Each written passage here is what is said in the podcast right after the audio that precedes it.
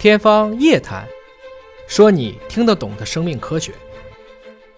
科普及公益，见书如传灯。我们人类的文化能走到今天，恰恰是因为我们把这一本一本的书，都像我们传灯一样的向后代传递下来。所以从这个意义上讲，我是非常希望大家都能够爱上读书。最后，应该还想说，其实我。最应该感谢的是华大基因的几位创始人汪建、姚焕明、刘思齐、于军等等。如果他们当年在美国的时候就想着自己，不想着报效祖国，不把人类基因组计划带回到中国，不创造华大基因，就没有今天的尹哥。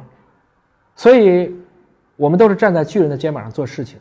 那尹哥今天也想能够像我的这些长辈们一样，像我这些亦师亦友的。这些前路者们一样，能够把这样的一些关于生命科学的责任和大爱带到带给更多的人。他们这个背影啊，其实就是我所前进的方向。我特别希望啊，今天的中国，更多的来呼唤我们的这个硬核科技，希望我们都能够去见证一个文艺复兴的时代。特别是新冠疫情之后，我看到了这是一个生命科学的文艺复兴的时代到了。当我们的家长们呢都会在抱怨孩子们为什么玩手机，其实因为您玩手机啊。如果您拿起书来，您看看他是不是也就开始看起书来了。看书真的是一个特别好的习惯，特别好的习惯。因为其实一个人一辈子真正能传下来的作品，也许就那么一两部。这一两部您花点时间把它看过了，您就洞悉了这一位在那个时代的大师的这一生。你活了他的一条命啊！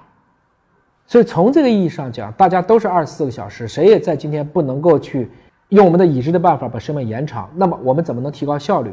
不就是你能够过得比别人更好的一个，或者说你跟你自己相比，你能过得更为淡定的一种方式吗？那读书和运动啊，真的是一个特别特别啊，应该说谁都能做，随时都能做，就看你能不能坚持，什么时候开始做。再不行呢，你也可以听书啊，啊，听着尹哥的《天方夜谭》，然后跑着步，或者这个做着其他的有氧运动，也都很好啊。就一边运动一边读书，这不就能够事半功倍了吗？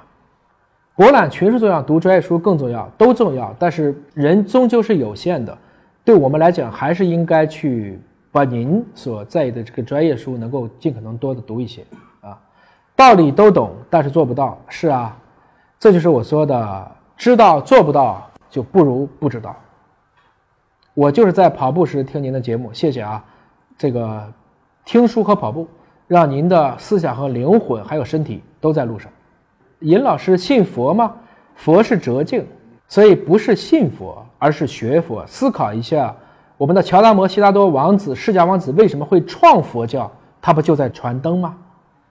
华大做的事情，它的价值内核是什么？我们希望我们做的这个基因科技能够造福人类，所以你看，我们在抗击新冠，我们在减少出生缺陷，我们在让大家去尽可能的避免这些恶性肿瘤。所以这就是华大基因的初心和使命。